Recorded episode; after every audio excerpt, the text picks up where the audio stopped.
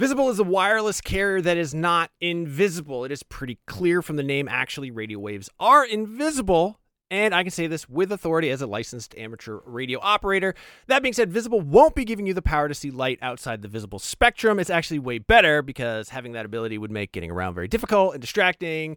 What you do get with Visible is unlimited five G data powered by Verizon. You get one line of wireless, just twenty-five dollars a month, which is great in these times of economic uncertainty. That is one line for twenty-five dollars, taxes and fees included. So whatever you're doing at this moment, please stop. Switch immediately. Now, monthly rate on the Visible plan for data management practices and additional terms, visit visible dot com. Wir gehen sehen, in was ist los? It's dein Ninfreundo, Seth. I'm learning German. Yeah, in case you didn't know what that was.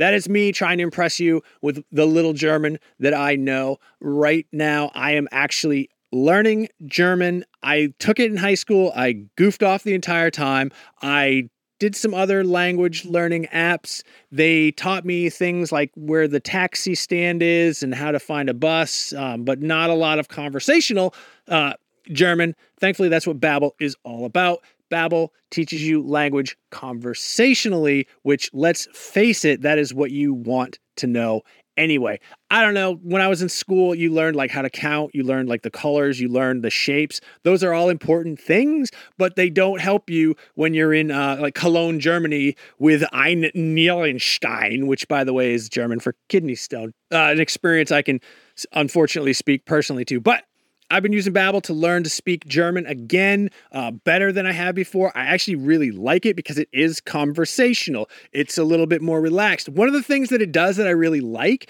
is it'll sometimes show you what the literal English translation is. And I don't know why, but I find that very helpful in sort of understanding the structure, the grammar of a language, and sort of putting myself into that mind space.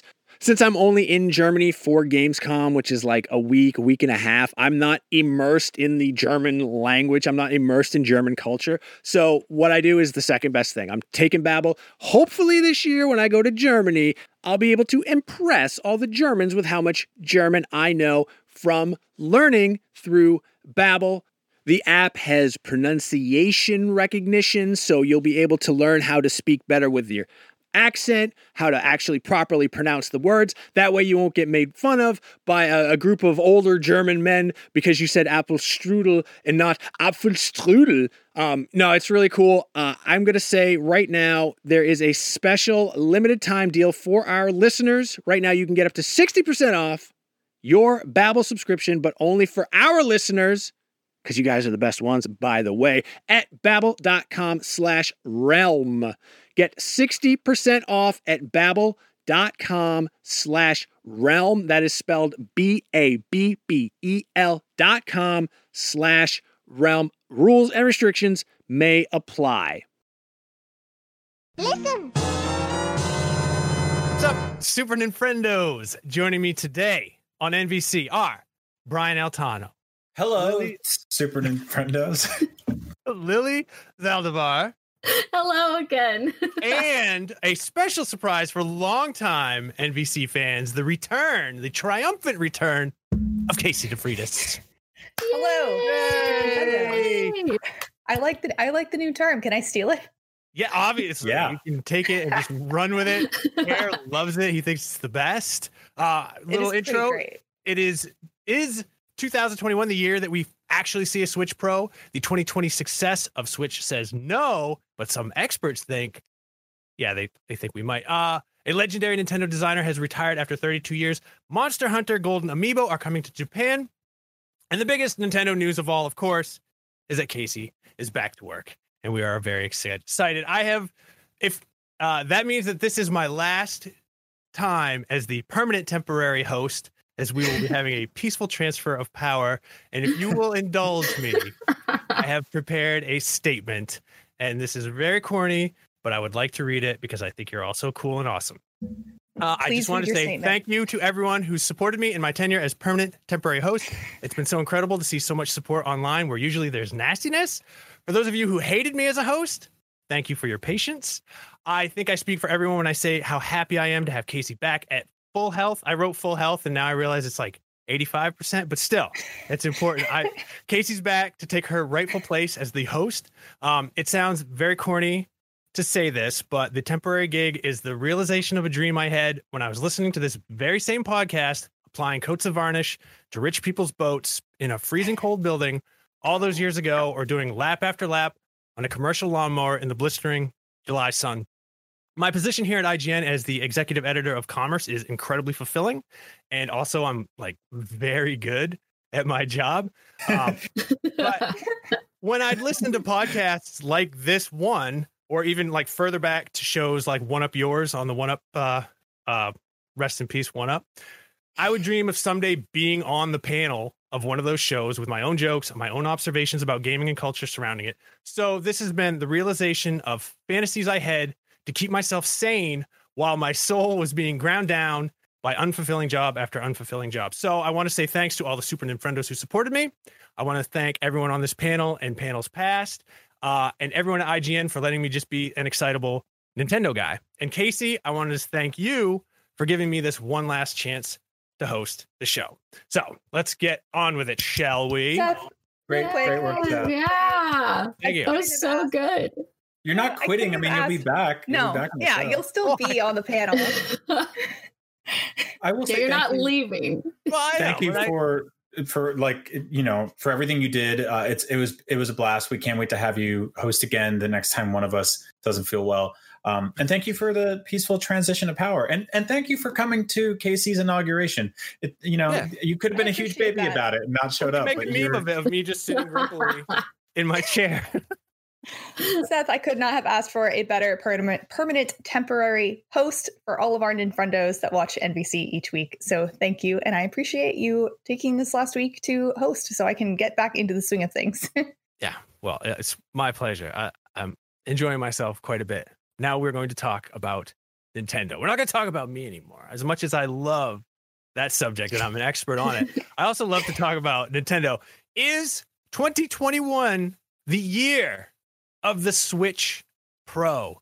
Uh, rumors continue, as they always do, since like uh, maybe ten minutes after the Switch released, that we're going to get an updated model.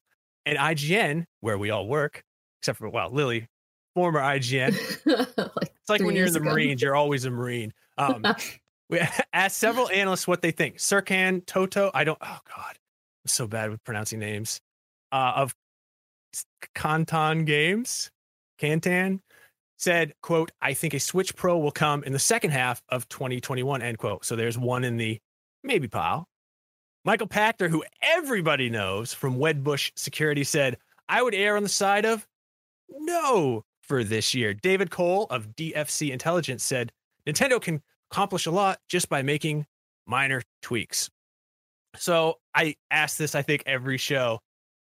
Panel, are we getting a Switch Pro this year? Casey, I would like to hear from you. What do you think?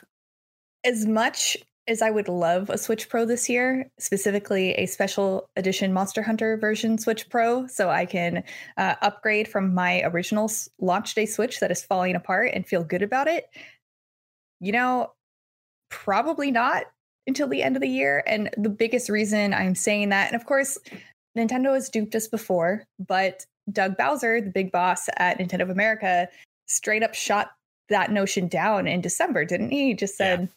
It's not well, happening. Why would uh, we do that when we're selling so well with just the regular Nintendo Switch and Switch Lite?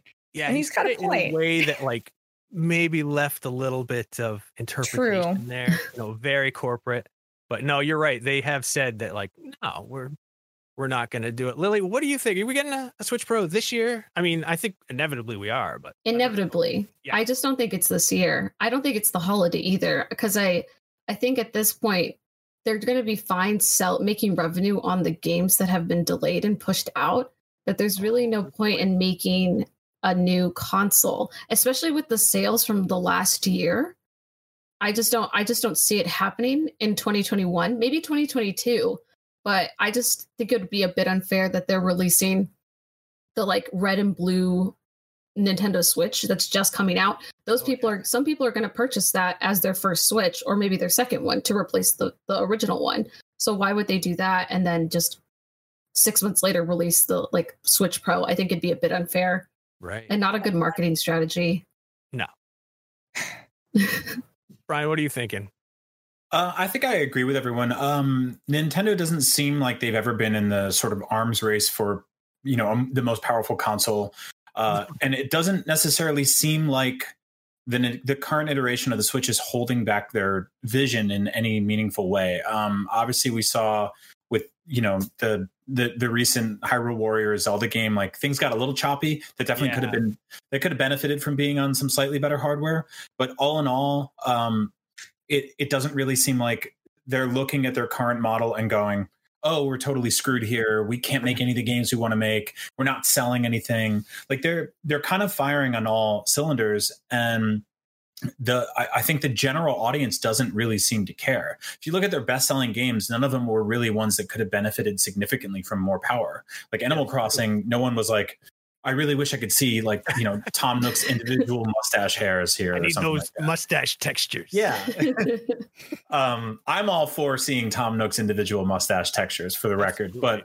but uh, I don't know if we need to see them this year, right? Like it's, it's, it's doing well. It's, it's, it, you know, I, I think it's going to be something like, if you look at like Metroid Prime four, when we eventually see that come out, if that's the kind of game that's like really, you know, shooting for the sky in terms of graphical fidelity and power and stuff like that, then that's worth talking about. But right now, like it's it's a game for it's or it's a, it's a console for Nintendo first parties and indie games, and then, you know, like weird cloud versions of Hitman and stuff. So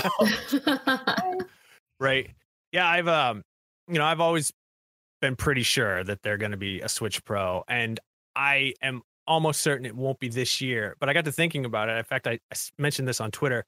Uh, I, I'm actually starting to think that they're not going to release a Switch Pro because it's Nintendo. They're going to throw us a curveball, and it's going to be some like very weird, like a vertical, like a one-handed console that emits uh, pleasant smells. Uh, so like what they used to, what they did with the like three D S, but they made the two D S that was like the two screens, yeah. and it never folded. And it, yeah, right, yeah, exactly. It was just that was such a like weird that. console, man. Right. Like, what was that, Casey? I said, give us the Nintendo Switch wedge. Yeah, right, exactly. My son still has his uh, his two D S because those things are absolutely indestructible. That's why we got it for him. Like, look, a Nokia. We the threw Nokia it overboard, switches. And, you know, hired some divers or some dredgers to bring it back up from the seafloor, and the thing still climbs on. That's not that's not really what happened. But the biggest reason we're I mean, the reason we're probably not going to get a twenty twenty-one release is our next story, which is Nintendo Switch accounted for eighty-seven percent of all consoles sold in Japan in twenty twenty. eighty-seven percent of all consoles in a whole country. Nintendo, Nintendo does what Nintendo does. Nintendo does. That was six million units sold in Japan alone. Oh, my God. Wii U lifetime had, sales is what, thirteen million? They also had the ten, the ten best-selling software titles recently were all Nintendo. Like, they, they're just completely dominating there.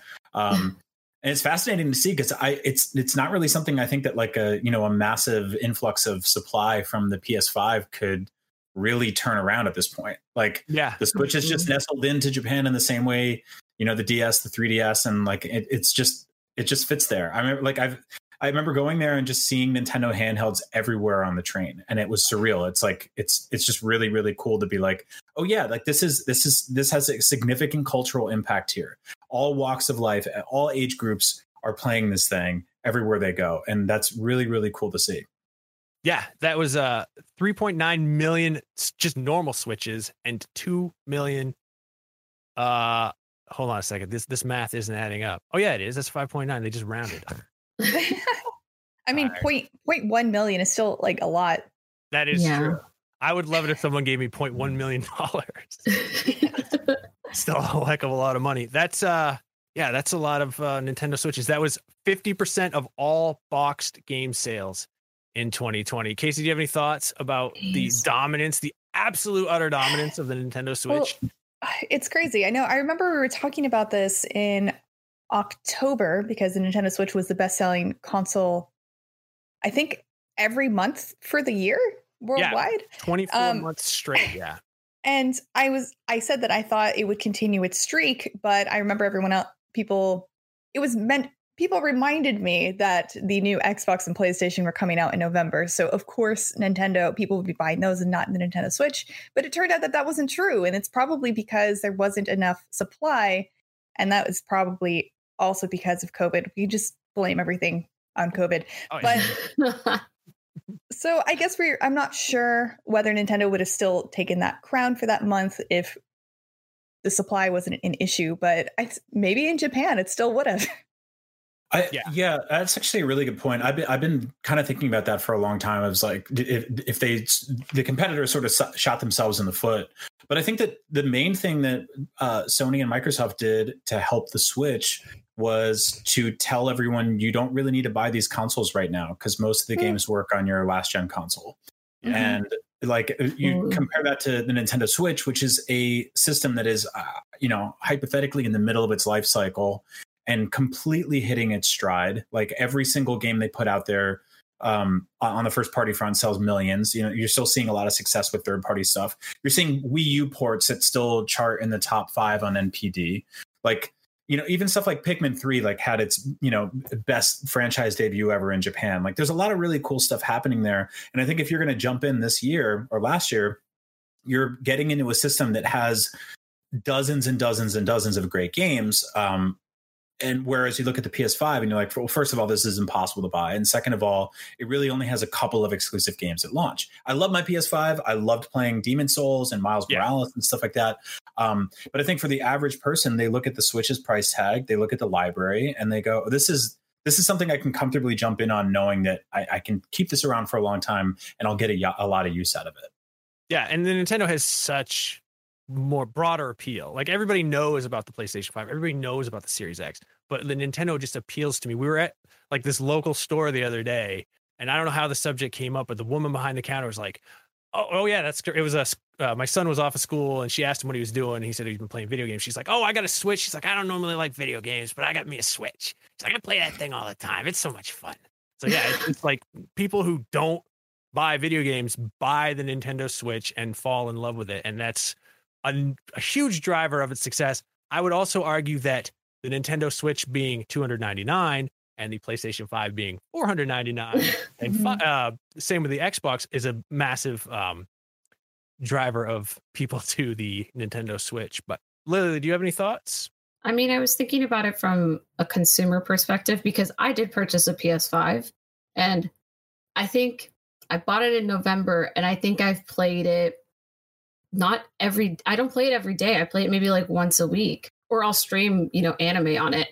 Uh, but to play video games, like I won't, I don't, I don't play as many video games because most of my friends will be like, oh, let's play Splatoon or let's play Mario Kart or let's play like games that involve people. Because I think at this point, uh, for my friends who are very Switch based, they, uh, go to, they go to the Switch, you know, they go, they go to those games because they're very familiar. They're very friendly. They're very user friendly for everybody. And I think even my roommate, when uh, COVID first started, she couldn't get a regular Switch. So she got a Switch Lite and she was like, I just want to play like Animal Crossing. I just want to like connect with my friends and be able to talk. And I think that helps it. And then also the fact, like you said, the P S five and Xbox, like they said, oh, you don't have to purchase it because you can play on the old gens. And it's like, yeah, that's also a driving factor. Like the Switch, it's like, where where else are you going to play those games? It's the Switch or the right. Switch Lite. So, yeah. yeah, I think I just, I don't know, twenty twenty, COVID, and just like the Switch itself just kind of set it up for success in well, the best way. I was going to add to that, like weirdly, the sort of philosophy behind the Switch being this, you know, two-pronged attack on consoles and handhelds. Uh, I think helped a lot because I don't know about you guys, but I my Switch isn't a handheld as much as it used to be because I'm not traveling. I'm not really going right. anywhere as much. Mm-hmm. Um, but keeping it docked and just having a Nintendo console hooked up to my T V with the ability to pick it up and, you know, go lay on the couch or whatever is really awesome. I actually anticipated it would have sold less during COVID because it's not seen as much of a as a handheld. But that didn't really matter because Animal Crossing was there and, you know, like yeah. that. That that carried that system. Ring Fit, like it, it, for the fact that it wasn't a handheld anymore, it was also suddenly like a home exercise machine when people were looking for that more than ever. So it's really smart that Nintendo has all these kind of plates spinning in the air.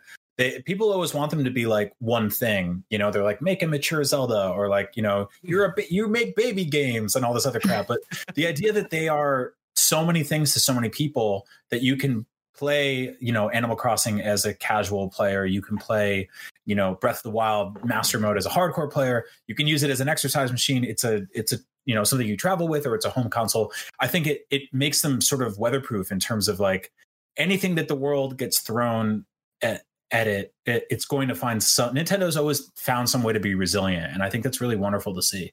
Yeah, yeah. I'm starting to think this company's got power. Yeah, you know, they've always had they've always had the power. They've always had the power. We just have been denying that right. on a consistent basis. That's why they have Doug Bowser. You know, Bowser, mm-hmm. big brain that. energy. I see that. Well, moving on, we're going to talk about the man who created Captain Falcon, Fox McCloud, Majora's Mask, and more. Has retired from Nintendo. Takuya Imamura was a Nintendo artist and designer. He retired after thirty-two years with Nintendo. So that means he started when? Uh, well, he started thirty-two years ago. Once again, I'm not going to do the math on the spot. He's responsible for designing the mask in Majora's Mask, which is okay. That's kind of huge. It's one of the most recognizable icons mm-hmm. in all of like video games. And, you know, nobody can deny what that is. Uh, we, it's not written here, but he also designed Captain Falcon. And I was reading, uh, I don't know if you guys remember when the Super Nintendo Classic came out, Nintendo on its website had uh, like a series of interviews with people who worked on Super Nintendo games. And Captain Falcon was originally designed to be the mascot of the Super Nintendo. Really? Oh, I didn't know that. Yeah, I didn't either. And then he explains, he's like, that's why he's blue, yellow, and red, because those were the colors of the controllers. And he was going to be the mascot. And how different would Super Nintendo be if they're like, hey, it's me, Captain Falcon, and I want you to play Super Nintendo. It's so weird. Another like big thing that he did for Nintendo was he designed all the, he did, he drew all the sprites uh, for the vehicles in F-Zero, which are also like amazing. And one of my favorite Super Nintendo games. But originally they had wheels. They were just like space cars just driving around. And he's like, whoa, whoa, whoa. Let's make these into hover vehicles. And I mean, can you imagine? So much better. It's so much better than yeah. those weird little, like, I don't even know what, spaceships with just wheels just driving around. Yeah, that would have been really boring. Yeah, it wouldn't have been. I mean, and it's kind of hard to build on that, this futuristic racer that, you know, eventually is doing loop-de-loops if they're, you know, they got to, if they have wheels, change a Goodyear tire. Yeah. Cause I mean, Sonic doesn't, he has legs. So that is true. Oh man. Okay. Yeah. But Sonic has frictionless shoes that he was given by somebody. So still sci-fi. Exactly. His, his wheels, his legs kind of turn into wheels. If you like the, you know, they, he yeah. turns into a wheel. If you push down, he goes, whoosh. I don't want to talk about this anymore. This is deeply upsetting. I'm sorry. Well, he, he made obviously an enormous impact to like video yes. games and Sonic, or so that's exactly what I said. That was Sonic. Sonic did. They did. He did. Yeah. Sonic did. Sure. The first three Sonic games were kind of a big deal. And they and made a movie out of him last year. They made a movie that was the last movie that my family saw in the theaters. And shout I was, outs to Sonic. Last th- last thing I'll say about Sonic is uh, it's it's. No, like the Super Nintendo and, and Genesis, like the whole thing was like Sega was like, we have blast processing, which, yeah. which meant that like their everything they could do was faster. So it would have been really weird if Nintendo was like, well, we have a race car driver mascot named Captain Falcon. Yeah, like that oh, that God. totally wouldn't have checked out. I, I think know, that. Um, what's that, Casey? Oh, I was just going to say, I, I did look it up. Uh, Oh my gosh, Imamura started at Nintendo in nineteen eighty-nine, but his first game he worked on was F-Zero in nineteen ninety, which was the year he's born. So he has officially worked at Nintendo uh, longer than I have been alive. Same. Wow. Wow. But um, I also thought it was interesting. So I, I had no idea about this before, but um, Imamura came up with the name for Majora as well, and it came from a combination of his name and Jumanji. Why Jumanji? I don't know. I guess he was a fan of that a movie. Great Robin Williams film. It's yeah. fun. Everybody's having a good time. When did Jumanji come out? Xbox I just want to come out in nineteen early nineties. Yeah, early night. Oh yeah, then that would have worked. He's like, big fan. I'm gonna make. I'm gonna call it Majora's.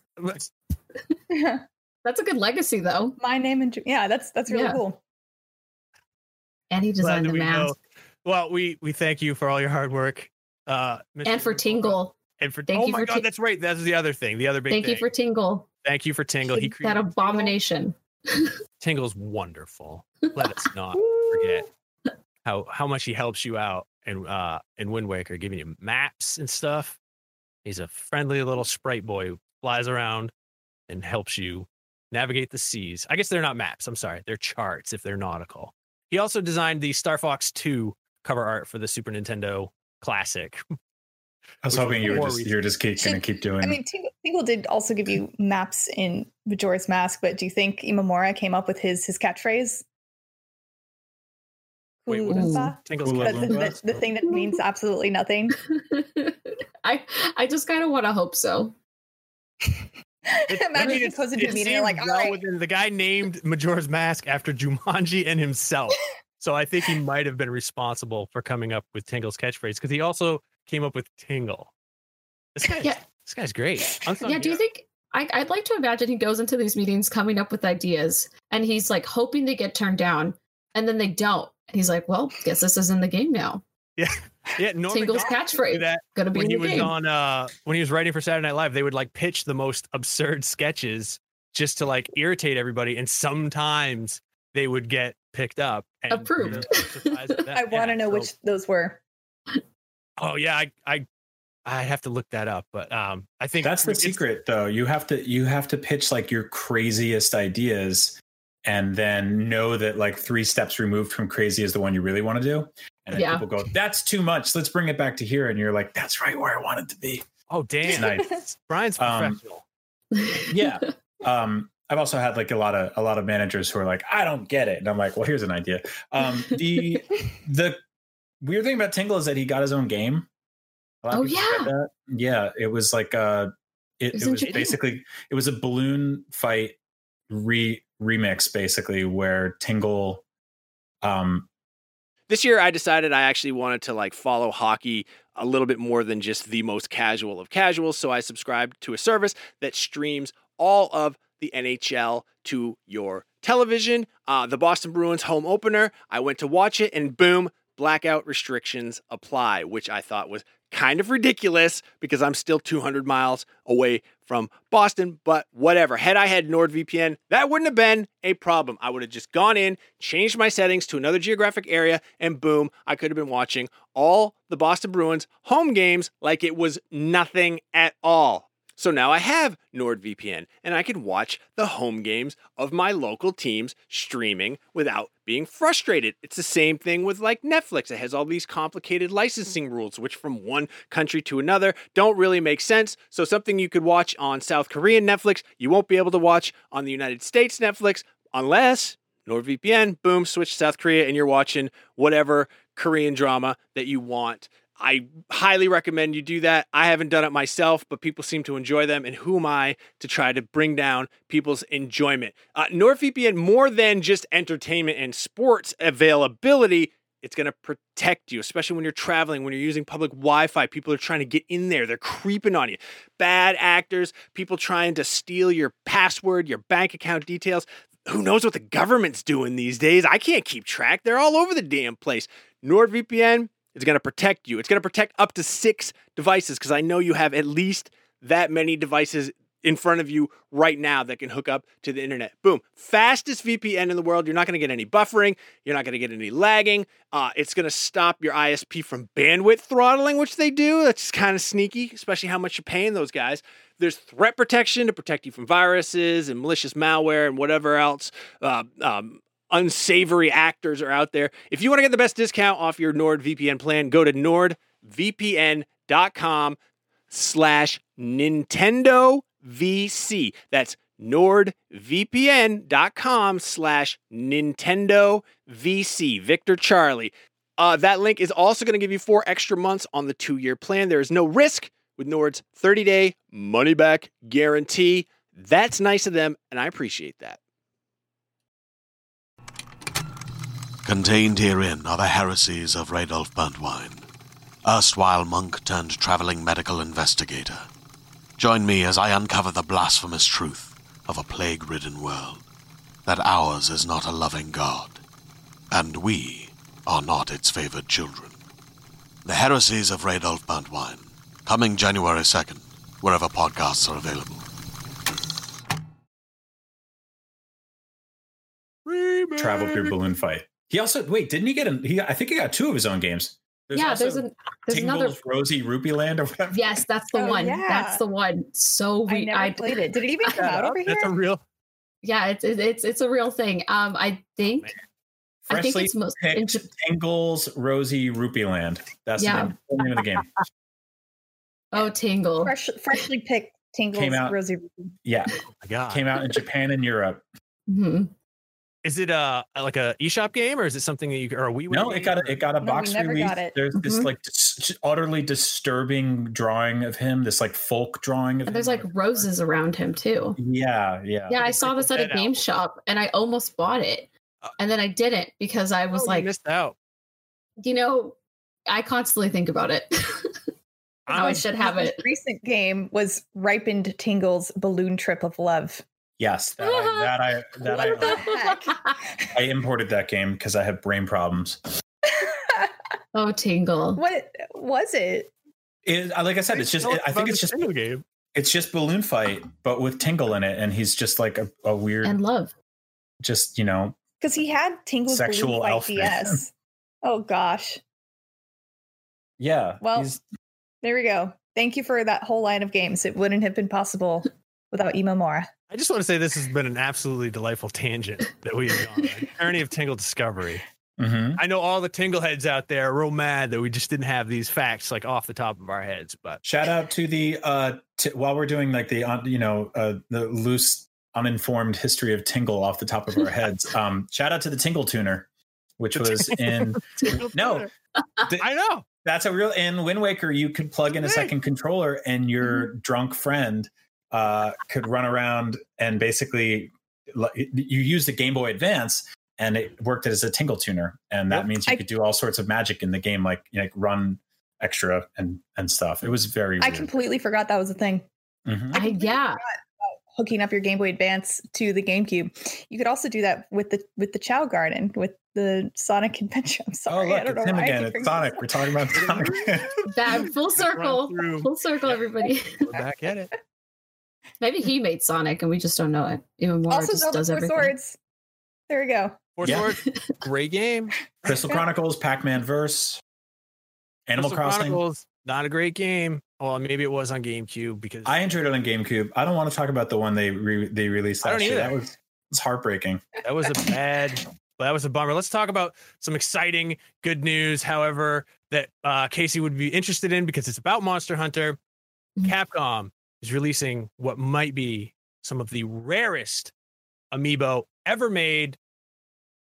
Again, because they've done this before. These are mm-hmm. in multiple Japan times only gold Monster Hunter Rise amiibo. Now you're probably thinking to yourself, "Ha! I'm a savvy internet person. I'll just go on eBay like Per Schneider would when he needs a new Joy-Con that just came out in Spain or something."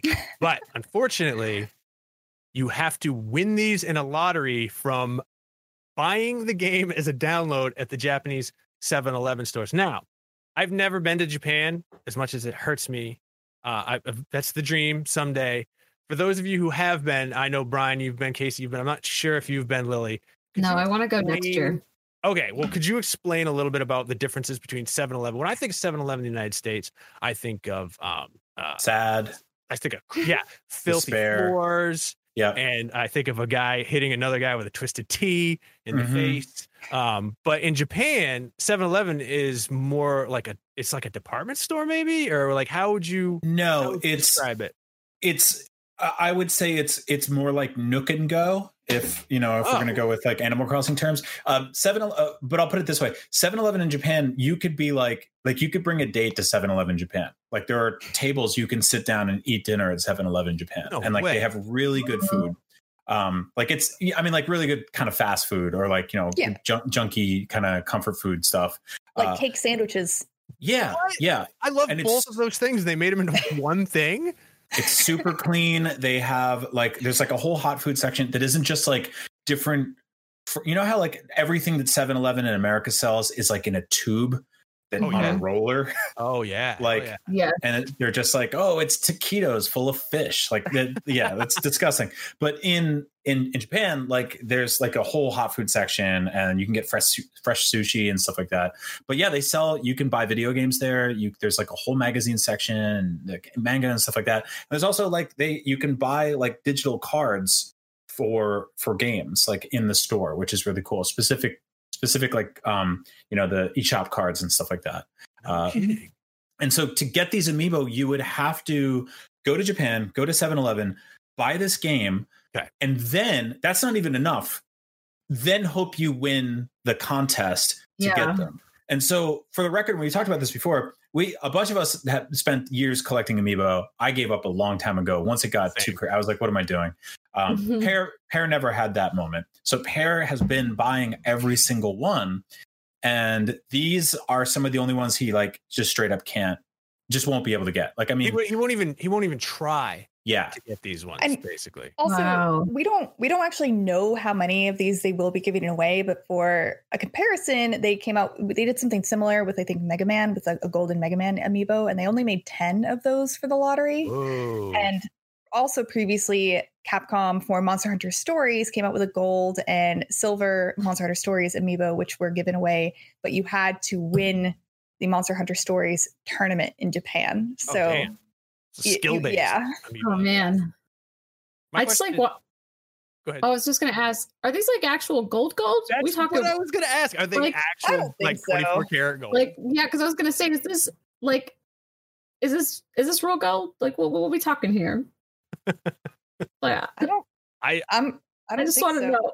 I just want to know how how much like if it's just like painted, you know, painted gold or whatever. Okay, but if it's like real gold, then there's going to be like less than ten. Like, yeah. they can't. They can't just be like, oh, we've got like one hundred fourteen karat gold. No big deal. So, Capcom did come out with real gold and silver Monster Hunter figures for World. Wow. That were very expensive. That is so. And I may cool. have pondered, but yeah, this is a confessional. I don't, I don't, what? Closest is this ever... a confessional? You want to tell us? You spent no, a lot of. I didn't buy it. I didn't buy it. I only thought about it. I also thought about buying like the five hundred dollars special edition Monster Hunter watch, but I also did not buy that. Oh, so, pretty cool. But I thought about it. Yeah, I think um, the closest I ever got were those little pewter wizards at the Hallmark store. I used to be really into those, but I never bought one. So. Does nobody know what I'm talking about? Okay. You guys have so, the okay. little pewter like dragons and castles and stuff? Yeah, I remember those. Yeah, I used to love those, but I never bought them. That's the closest I would buy to a full metal figurine of precious pewter. So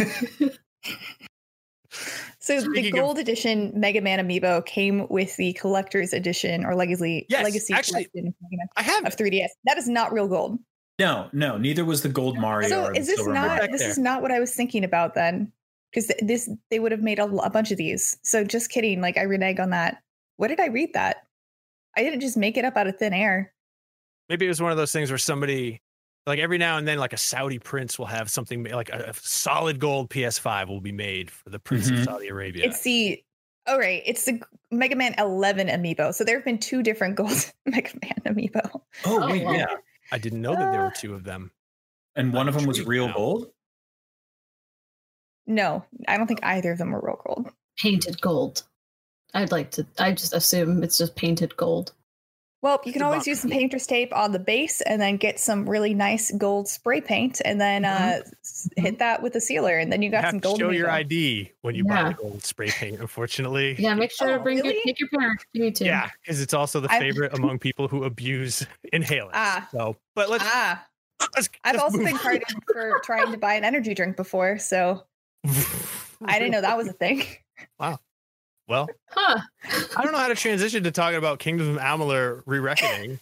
Has anyone? There's, there's really nothing. I don't think anyone in the world could have figured that that bridge. Speaking of gold, yeah, like, kingdoms and stuff. Okay, uh, yeah, getting warmer. Right, you know what else is really intoxicating? Kingdoms of Amalur Re-Reckoning is announced for Nintendo Switch.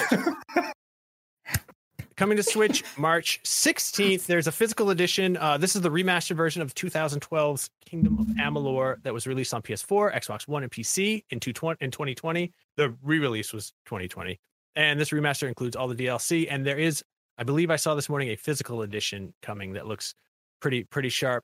Does anyone on the panel have any experience with Kingdoms of Amalur? Oh, I, I played. I, I played a bit of it, and I was I always lost, like, yeah. I'm going to go back and finish this someday. Cause I like, it was one of those things where I played like the first three hours and I was like, okay, I dig this. And then a million other things happened and life went yeah. on, and it's been oh, like twelve man. years. Yeah. Same. But I, I borrowed it. It's been so long that look at our, look at our graphics there. Like, like for I G N's video. Yeah. Ancient. Wow. Um, that's when we used to, Perry used to just write all the, the scores out on, on cardboard and spray paint and hold them up for the camera. That's how old that is. He was wearing a green um, screen suit. That's not true. Uh, uh, no, no, no. I, I really want to play this. I'm glad this is coming to Switch too. This is, um, this is, this is a really interesting game because it's like the, I believe the state of Rhode Island funded this. Like yeah, this is, this, the, I was gonna say, this yeah. is the Curt Schilling game. Yes. The hero to all of New England, uh, mm-hmm. in two thousand two. Somewhat then, controversial. Somewhat controversial there, figure later on down the road. But mm-hmm. hey, man, we waited a long time. Or excuse me, it was two thousand four is when they uh, they won the World Series for the first time since nineteen nineteen, and the curse of the Babe was lifted. Oh, kid, I could talk about the Sox for friggin' ever, dude. But uh, that has nothing to do with Kingdoms of Amalur. Every, this is a game that everyone says that I would really like, and so I'm kind of interested in checking it out. But March sixteenth is about three weeks after Bravely Default two comes out, and mm. I fully, I, I know that game is going to take all of my time and attention. So yeah, we it's shall. It's also see. The week before Monster Hunter Rise comes out. So ooh, so that's yeah. a no from Casey. Yeah, sorry. Ah, it's fine. I mean, it's also it's a good deal. You get all the D L C. Yeah. Apparently, I, I really liked. So I'm kind of in the same boat with Brian, where I played a little bit of it. I played maybe like five or six hours, but I was borrowing it from a friend, and then it was like, I'll go back to it eventually. I'll buy it when it's on sale later down the road, and then uh, that never happened. Yeah, but I liked what I played. Can do I remember? No, I just remember general feelings that I had. That's totally fine. Yeah. You get the gist of it. Yeah, I mean, it looks like a pretty cool R P G. Yeah. Yeah. Yeah. I, I don't I don't know if I would play it. Maybe maybe well, I'd play it. Curt Schilling was a big World of Warcraft fan mm. uh, back in the day. And so he it was kind of a surprise to find out that the guy who, you know, helped helped lift the curse uh, was also like a huge World of Warcraft player. I think I think he even like was in some of their ad campaigns. So he's a big time gamer. And then he got Uh, you know, the state of Rhode Island, like Brian brought up, had a program where they were trying to encourage game developers to come to Rhode Island and make games, open a studio. So it opened up uh, thirty-four studios. I'm probably misremembering that because that was his, the, that was his number. Oh, thirty-eight. Um, or thirty-eight, thirty-eight. Yes, thank you. I was thinking of three, oh, wow. four, three, thirty-eight studios because that was his number uh, when he played for the Boston Red Sox uh, all, all those years ago. Legendary. The Red Sox himself. Uh, I don't know where I was going. I just got so excited thinking about that time. I fell to my knees. My whole life had been leading to that moment. And all the old people in Maine died the next year because they were, that's all they were holding out for. I'm not even joking. There was a, there was a, it was, it was horrible. But uh, where was I going with this? Oh yeah. What? We, honestly, we've none of us have any idea whatsoever. Yay. Yeah. It's, I just it's got good, really though. excited about, about Boston Red Sox. You ever been to Fenway? It's, it's unbelievable. The history. Nobody yes, I have. What about Sonic again? All right. Well, we go. I, mean, I, went to, I went to a PAX East and I, t- I toured the stadium. Nice. I will. I will say it kind of. It's kind of sad that thirty-eight Studios was uh, after. I think it was after this game went bank. They filed oh, for yeah. bankruptcy. Yeah, I, and, I, I almost think that this game was sold off to another studio, like maybe T H Q Nordic. Oh, T H Q Nordic is doing the remaster. Okay, which is not surprising. They they normally do the remasters for stuff, right? Like Battle for Bikini Bottom and everything. Oh yeah. Um, but I was like, oh, I kind of want to. I hope it does well, so that you know the people who worked on it back in the day could like see it, you know, yeah. thrive again. The fact that it's coming to Switch, I think, speaks to its popularity on the other yeah. consoles, and also because everybody has a Switch, and they're like, let's make some money, boys. And an early build of one of the best video games of all time, which was, of course, Zelda Ocarina of Time, has been found, in which Link could turn into Navi. That's cool. So weird. That is, that doesn't make any sense. The early, be- re- Ugh. Jeez, this is why I'm not hosting anymore. I can't even talk unless it's about the Boston Red Sox or Sonic the Hedgehog. The early build revealed an in-progress look at Kakariko Village, an early archery test, and that Link could have turned into Navi via the Soul Medallion, which would have significantly shook things up a little bit. Other medallions would have let him cast and dispel fire at will, warp when in danger, and in more. Some of the translated text also hints at the, that the story of the Ocarina of Time originally played out a bit differently. One says that the Deku Tree was set to be a prison for fairies where Link would have to go and free Navi. Um, yeah, that's uh, that's dark. Weird. That is, yeah. yeah. Instead, they're like, ah, that's a little too dark. Hey, how about this? The Deku Tree dies immediately. That's a much better way to do things in this game. Did uh Brian, did you take a look at any of these this early build stuff? Yeah, yeah, it's super cool. I, I believe it's it's the Space World demo, which was like a the one of the first, I think the first time we saw or people saw this game. Um, and it's it's odd because this is so old. This is like, you know, back when Perry used to have to hold up scores. They would like basically the screenshots you got for games during this era were like photographs of televisions. Yeah, that they uploaded, and so they had all a special, we really like hood that they would put over a T V yeah. and take cameras of it. All we really had to go on for, you know, at the time, what we thought was Zelda sixty-four, uh, the title of the game, was just like a handful of screenshots, and fans have been like wondering for years what was in that build, how we could get more on it. Like, I think there might be like some, you know, off-screen shaky cam footage of some of the stuff in this, but to like actually have the cart that it's on, like, and keep in mind, this is not part of like that big Giga leak that happened recently. Right. This is just like, mm-hmm.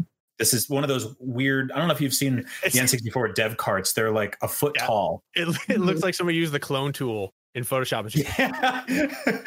Yeah. Yeah. They just like stretched it out. Uh, But no, it's super cool. Like, it's obviously it's not like a, you know, fully playable version of the game, but it has unused areas and ideas and assets and stuff like that that nobody's ever seen before. And it's it's sort of like it's, you know, like there's that deleted scene from A New Hope where like Luke Skywalker's at like Tashi's station buying oh. power converters and stuff. God, and yeah. There's that other one from Return of the Jedi where he's like building his lightsaber in that cave. Like little things like that go a long way with fans who have been so obsessed with this particular thing for so long, but sort of like depleted every inch of it in terms of what they know and what they've experienced. So to find like even a little slice of Ocarina of Time that nobody's ever seen before is really, really special. And so, yeah, I, I hope they keep digging into the code and seeing what they can pull out of it. Yeah. Lily, do you have fond memories of Ocarina of Time? Um, I played it way later. Actually, funny enough, my first Uh, Zelda game was uh, Majora's Mask when I was nine.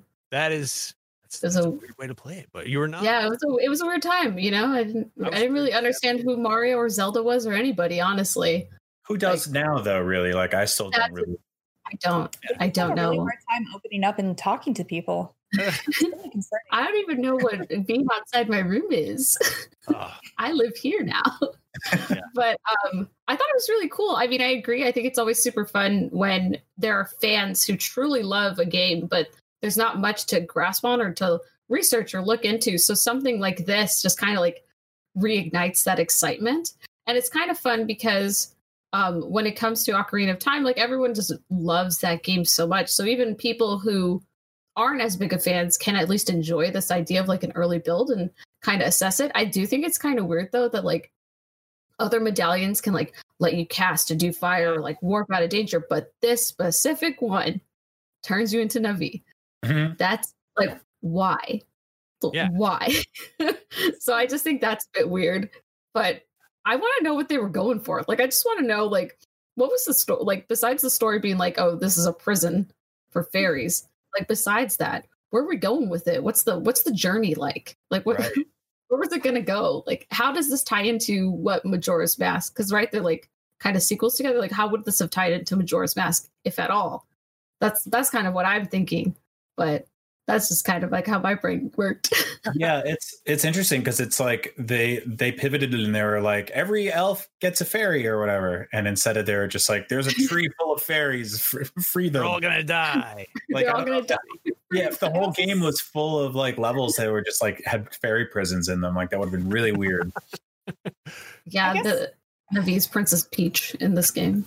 Mm-hmm. But they maybe they reused that idea for Majora's Mask, because if you remember the dungeons in Majora's Mask, you had to find fairies. Um, yeah, you had to find the fairies inside of all the dungeons to re yeah. to, like put together the Great Fairy. So maybe they reused that idea. For that those. Is, I mean, mm-hmm. Nintendo. Oh yeah, famous for reusing ideas. Like somebody found this toy from the sixties. It was like a dollhouse set that Nintendo made back when they were a toy manufacturer, and the design of the houses. It's like almost one-to-one to the design of the houses in Animal Crossing now.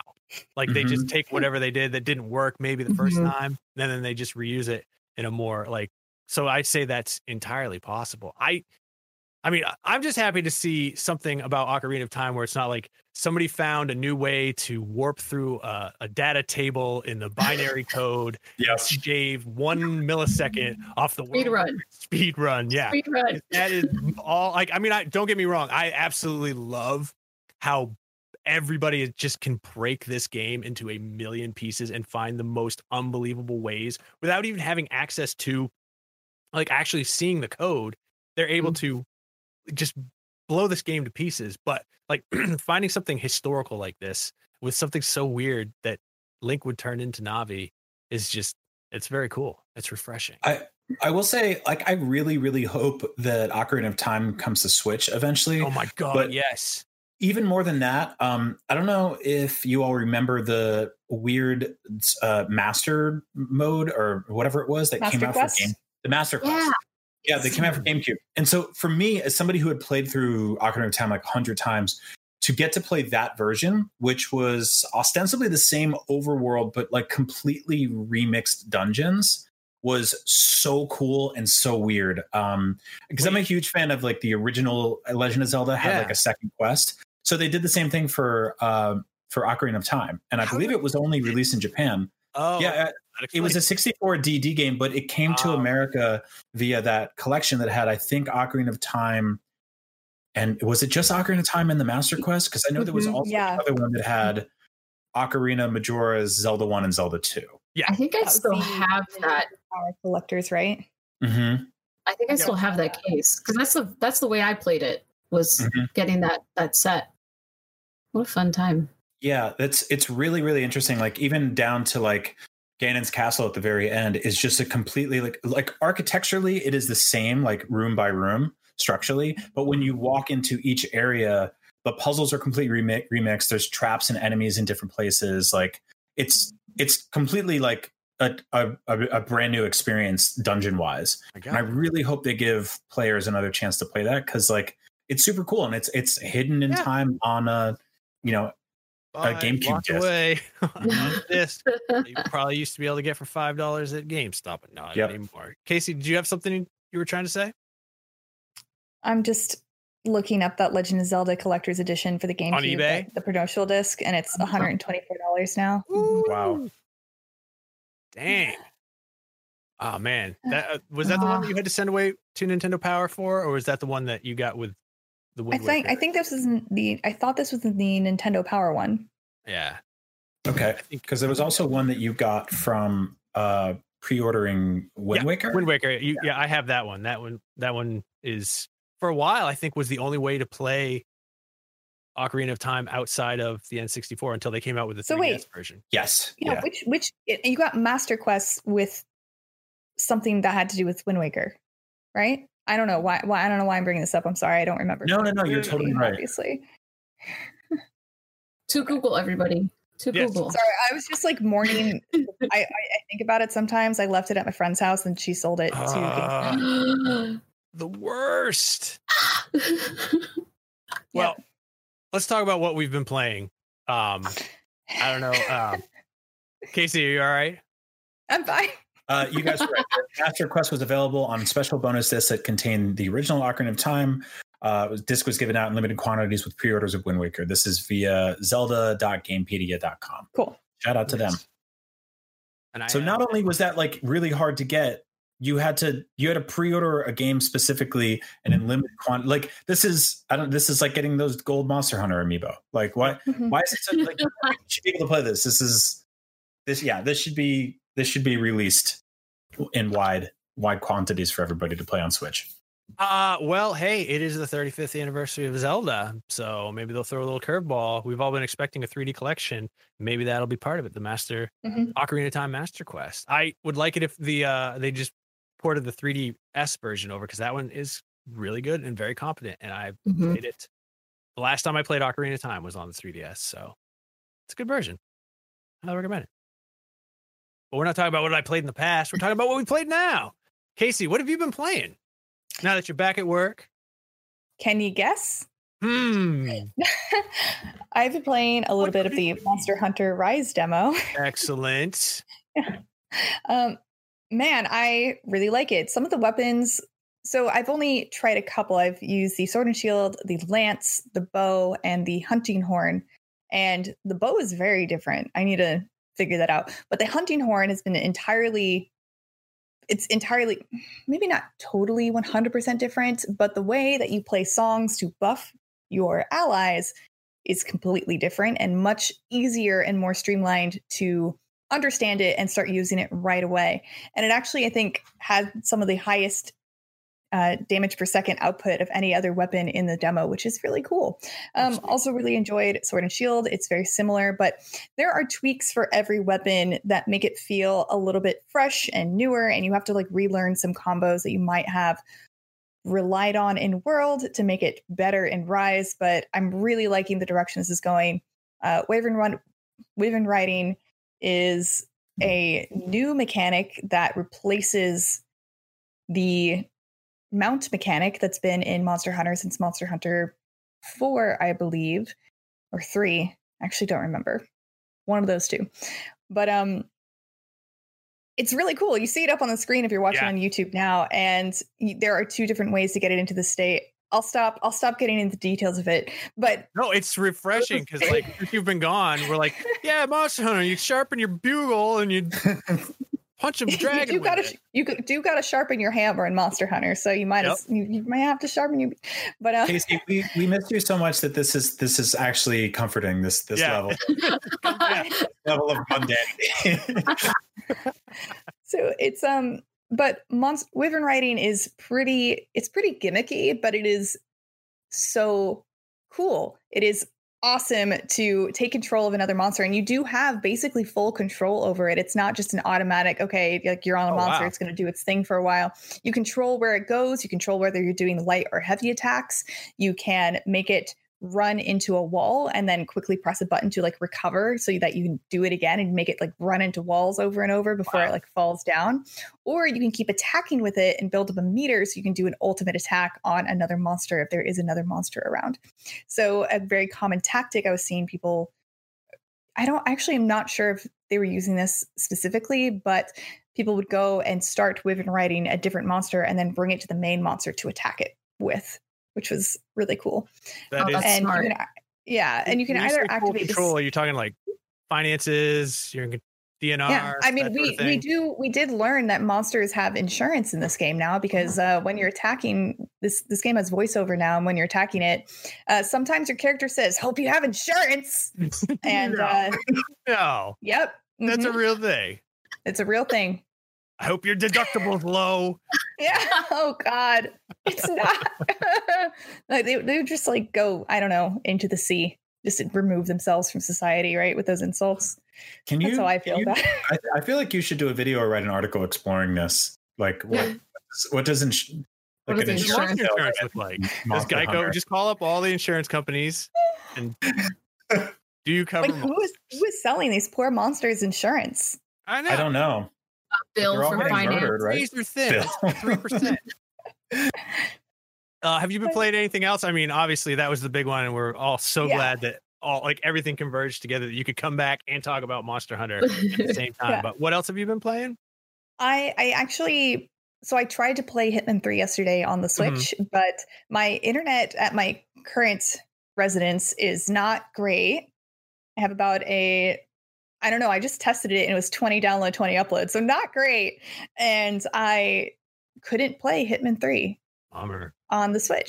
Um, the first I time I tried would, to it play... It would probably be faster to like at physically mail you videos of somebody else playing Hitman than it would be to stream on twenty. No, I try. I tried to play it part of my, like without doing anything else, but it didn't work. And I actually tried to stream it, and that definitely didn't work. Oh, so, um, yeah. But I'm not. I'm not blaming Hitman three because I have played other streaming games on the Switch with my better internet, and it worked totally fine. So it's definitely my internet and not the game. But I also, because Hitman three didn't work, I went to playing Monster Sanctuary, which just came out this month, which I had so much fun with. It is. Yeah. What could you? Guess, what is this game? Could you describe it a little bit? Yeah, I'm trying to remember which, if it's eight bit or six. I think it's six, eight bit, sixteen bit. Those are my two favorite kinds of bits. Yeah, those are your two favorite kind of bits. It's good to hear.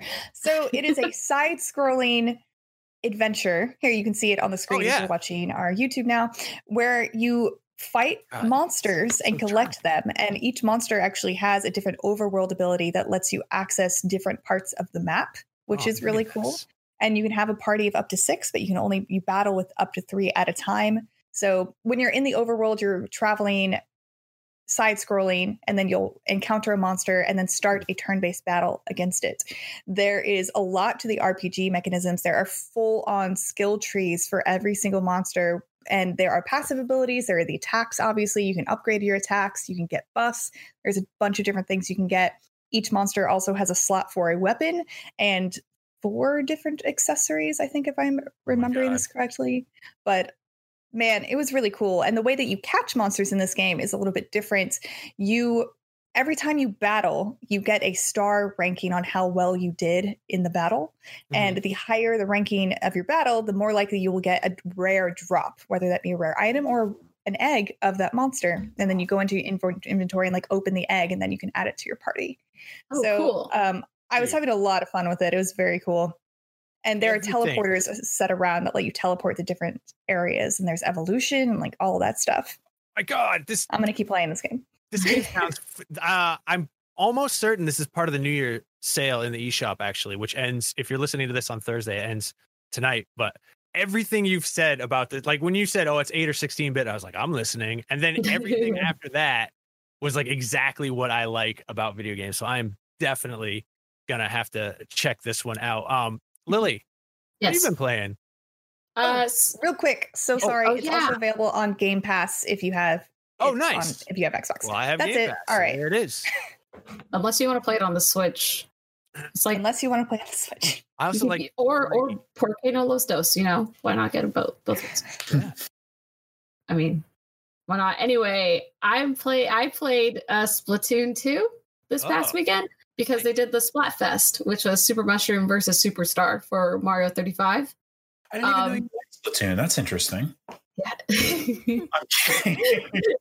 it's been, I'm back. I'm back for one specific reason. It's to talk about Splatoon. That's that's why. There's nothing wrong. It's been three Thanks. years. I'm back, but um, yeah. I played. I played Splatfest this weekend. It was really fun. I hadn't. I hadn't played in a while, and I picked Superstar. Uh, the majority of people, I think, like sixty-six around that number, picked um picked Superstar. Uh, yet we lost.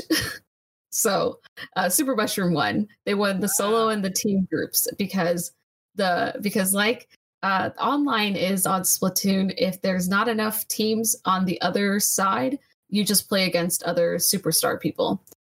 So it was uh it was an interesting. I uh, just remembered how much I love Splatoon and also how much I wish the quality of life was better on it, because there's a lot of things on it that need to be improved. We won't dive into that until Splatoon three comes out. And then I will have you back. I will attack it at full force. Excellent. But yeah, I played that over the weekend and it was super fun. I forgot how much I enjoyed uh, the weapons and just like the overall mobility of it. Yeah. And I was like, dang, really hoping for Splatoon three now at this point. Hey, they haven't said anything. The Splatuniverse has been very quiet lately. So yeah. I mean, Animal Crossing came out. That guy probably is free, I hope. So that's also true. So, Sirgami, please. Fingers crossed for Splatoon three. Brian, have you been playing any video games?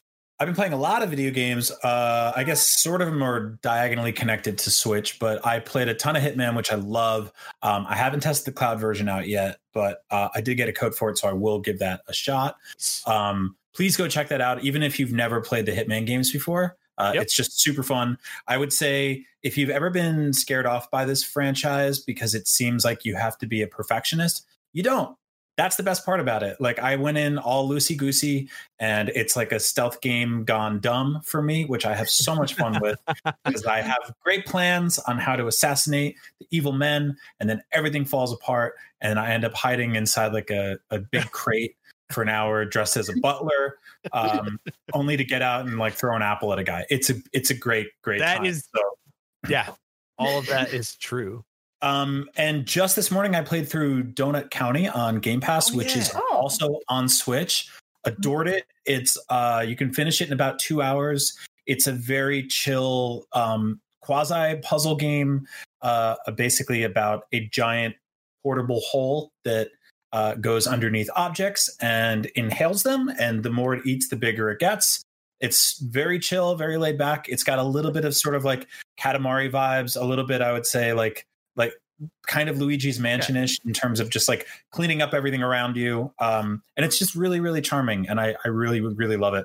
Um, and lastly, I'm playing a game that I cannot talk about until next week, but Ooh. I cannot wait to talk about. So fun. Oh, because I think I know what game you're playing. So mm-hmm. I cannot wait to talk mm-hmm. about it. That has me very excited because I really want to play this game too. But uh, fortunately, I wasn't quick enough to speak up about it, but that's fine. It, it is. Well, I'll I'll tell you later, but yes. All right. Shh, we'll, we'll be like that. Guess what I've been playing? Contra for the N E S. Yay. Because yeah. this is what happened was uh, we were talking about the Contra collection, the anniversary collection. It was on sale. And I said, you know what? I am going to add that officially to my collection on Switch. And then nice. I was like, you know what I'm going to do? I'm going to play through it because it is the that is the absolute video game comfort food for me.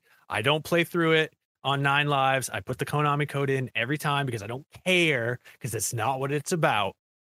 It's about like me being twelve years old at a sleepover at my friend James's house. He's got his controller, I've got my controller, and that's just how we spent like forty-five minutes before we would watch like three horror V H Ses, and I wouldn't be able to sleep, and I'd call my parents at midnight and wake them up and tell them that I was that I wanted to come home. But that Uh, trying to be alive. yeah, what a what a great time. But uh, oh, I, that collection, if you haven't checked it out, it is an M two joint and should absolutely be part of your collection. I'm not sure if it's still on sale, but it has a lot of Contra games. It has the Japanese version of Contra, which has like animated backgrounds and little cutscenes that are in Japanese, so they're useless to me. But you get to see a big pixelated muscly man talking on a on a radio, like doing one of these numbers mm-hmm. flex. So that that's worth the, the price of admission. Um, the uh, the Konami collections in general on Switch are great. There's also yeah. an awesome one for Castlevania, which yeah. only really covers like the early um, part yep. of that franchise.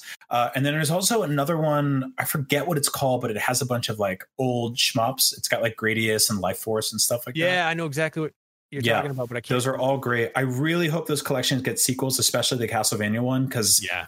then they can start getting into like the later ones. And um, I want those D S ones. I just want to collect. Dude, yeah, right?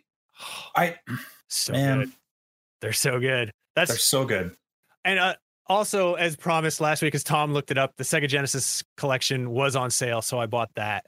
And I've been, you know, just revisiting my youth. I played Hitman three also, but you know, I didn't play it on Switch, so I don't feel it's fair to talk about that. So I'm not going to, other than to say that Brian is right. You can you can hit a man with some grapes right in his eye, you know, fall down and hide him in a dumpster. So it's just like an open, like a sandbox. So I think in the review they call it a, a sandbox murder simulator. So, oh, that sounds fun. It's it's fun. It's not what I was expecting at all. I was expecting to like be running around and, and shooting and hiding. Instead, you're just like you're walking around and you trick a guy to come into the bathroom and you punch him in the face and you steal his uniform. And nice. Yep. yep. That's you that's can also give him a stomach bug and then he'll go in the bathroom on his own. Yep. Uh, a lot of options, oh, really. It, it's crazy. Choose your own murder adventure. Yeah. It's exactly what it is. Yeah. It's oh, cool. Murder adventure. It's, I want I I do want to play this game. I'll probably download very cool. it. Check Fun it out. I highly recommend it. Yeah. Uh, we're gonna hit the question block real quick because we're almost out of time because I was talking about the Red Sox and Sonic so much. So I apologize to the listeners. I'm just excited. That's all. Sonic, He's back. Sonic has red shoes. He does have he does have red shoes, but he has white yeah. socks, and that's Chicago. Jeez. Oh, Patrick Coppins asks, "What's your Nintendo blind so- spot? Is there a big series that's just passed you by?" And I'm going to say that the Fire Emblem series passed me by until Three Houses, and then I got Three Houses, and I realized that I didn't really like. Um, I remembered that I don't really like strategy R P Gs, so that's my blind spot, Fire Emblem. But uh, Casey, do you have a, a big Nintendo blind spot? Oh, uh, F-Zero. I've never played an F-Zero game. Really?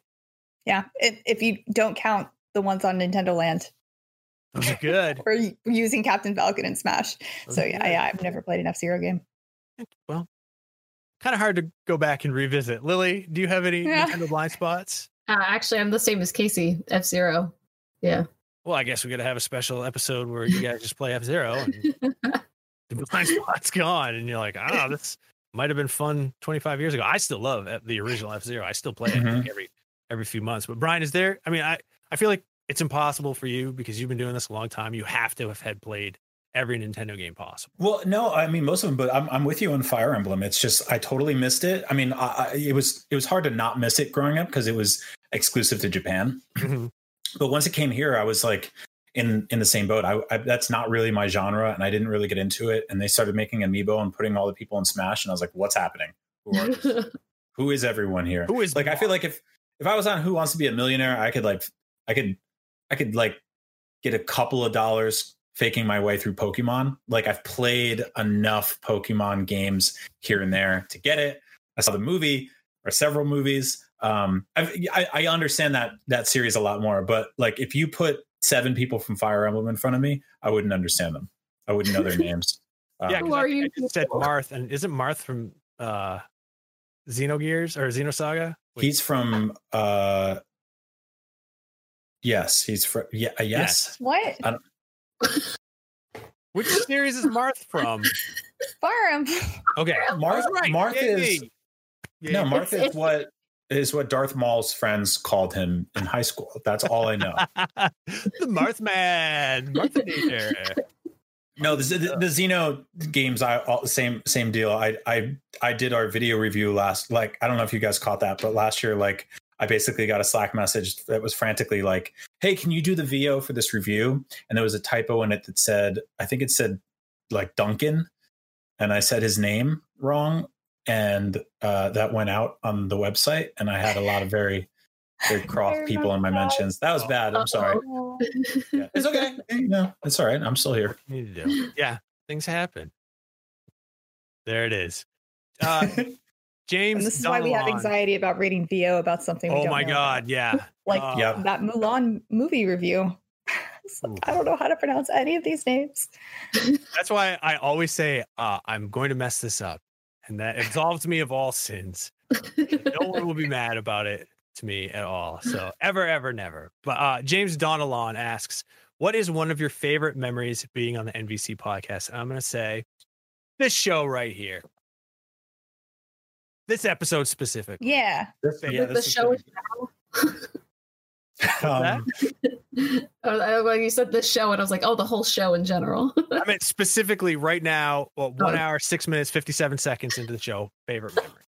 Really, I don't know I don't know if you remember this I don't know if you you I, this was around your era I don't know if you were on the episode specifically but we were in the middle of recording of a show in the I G N studio and a fire alarm went off. Oh yes yeah. I remember this and we were talking to each other everybody was just kind of like yeah yeah Nintendo and all of a sudden it was like rare rare and then it just like hard cut to me looking dead in the camera like it's so funny. I just remember funny. you uh the yeah the live stream and then later everyone left and then um I think it was Destin came in and was like hey guys on the live stream yeah there was a fire alarm. Yeah, that was super funny. So that's that's number one for me and then my my runner-up is uh hosting the uh Nintendo Switch reveal episode oh. of N V C, which is like a live stream where um we we were all looking at our phones waiting for them to go up for pre-order and I think like Pear or Alana were was talking and they're just like oh the Nintendo Switch seems really cool and it's fun for the whole family blah blah blah and I was like oh my god you can pre-order it right now and I was just ignoring them and I'm like got it yeah like so that was fun. Casey, what about you? I have so many M V C memories. It's so difficult to pinpoint just one. And I don't know if this counts. It's not technically the podcast, but it was an N V C specific Let's Play where we could, were able to play the new Mario Party for the Switch early. And it was me, Zach, Brian, and Pear. And I was, was on a team so with Pear. And it was it was so fun and just really funny. Just thinking about it makes me laugh. It was a great time. There was also the time you you made me you made me a Pokemon to eat. Yes. What? Okay. That that that one. That's the best one. I made that an Alchemy. Yeah. Casey like, handed me this like seven inch tall, like it, it was like whipped cream and cake. Ooh. And she was oh, like, here, yeah. I brought this for you. And I was like, are you kidding me? And it was like the one of the best things I've ever eaten. I, oh, like my whole face was like buzzing for like the whole episode. I was like, what, what, what this is great. It was awesome. That's that's lovely. Edible Pokemon. uh, I mean, somebody, I think all Pokemon are technically edible, except for maybe the poison types. Okay. I, I mean, if you really try. I mean, well, what is it? Like those puffer fish are poisonous, but we still yeah, kind of eat them. You can eat them. It'll mm-hmm. make your lips real tingly because of the poison. Yeah. Or you could die, you know. Or yeah. you could die. It's a crapshoot. Yeah. fifty-fifty. There's a, there's I mean, what what is life without a little bit of risk? Episodes. Yeah. That's true. That is true. Well, I'm sad to say we're out of time, but thank you all for being here. Casey, welcome back. We're so excited to have you back. Monster Hunter needed you now more than ever. Lily, thank you for coming back. Yeah, thank you for Brian, having me. The cast. Brian, you're always here. But thanks anyway, pal. Having you around. But uh, that is it. That is all the time we have for this week's N V C. If you want to hear this week's listener questions, that's something that I forgot to edit out because you just heard this week's listener questions. And uh, I meant to edit that out last week as well. But you can listen to this uh, podcast on any of your favorite podcasting platforms like Spotify. To submit your own questions, write to us at N V C at I G N dot com or respond to our weekly question block post on the Nintendo Voice Chat forums on Facebook. Thank you f- so much for watching. And Casey, N V C is the only place where you can get the thing. Yes. We did it. Welcome we back. It. Casey's back. Hey there, it's Rachel Ballinger, and I am extremely excited to invite you to Rachel Uncensored. It's my podcast where I sit down and get real with my friends and celebrity guests, where we talk about all sorts of topics. And sometimes we might be under the influence when we do so. We cover things from personal stories to hot button issues. And it's the only place on the internet you can find an uncensored version of me. It's a side of me that you might not have seen before because it's not the most family or brand friendly. But don't worry, I'm still sort of slightly a decent human being. If you're intrigued, then make sure you check it out. New episodes drop every Wednesday. You can find it on Apple Podcasts, Spotify, or wherever you listen to podcasts. Trust me, you won't want to miss out on the fun and candid conversations we have here on Rachel Uncensored.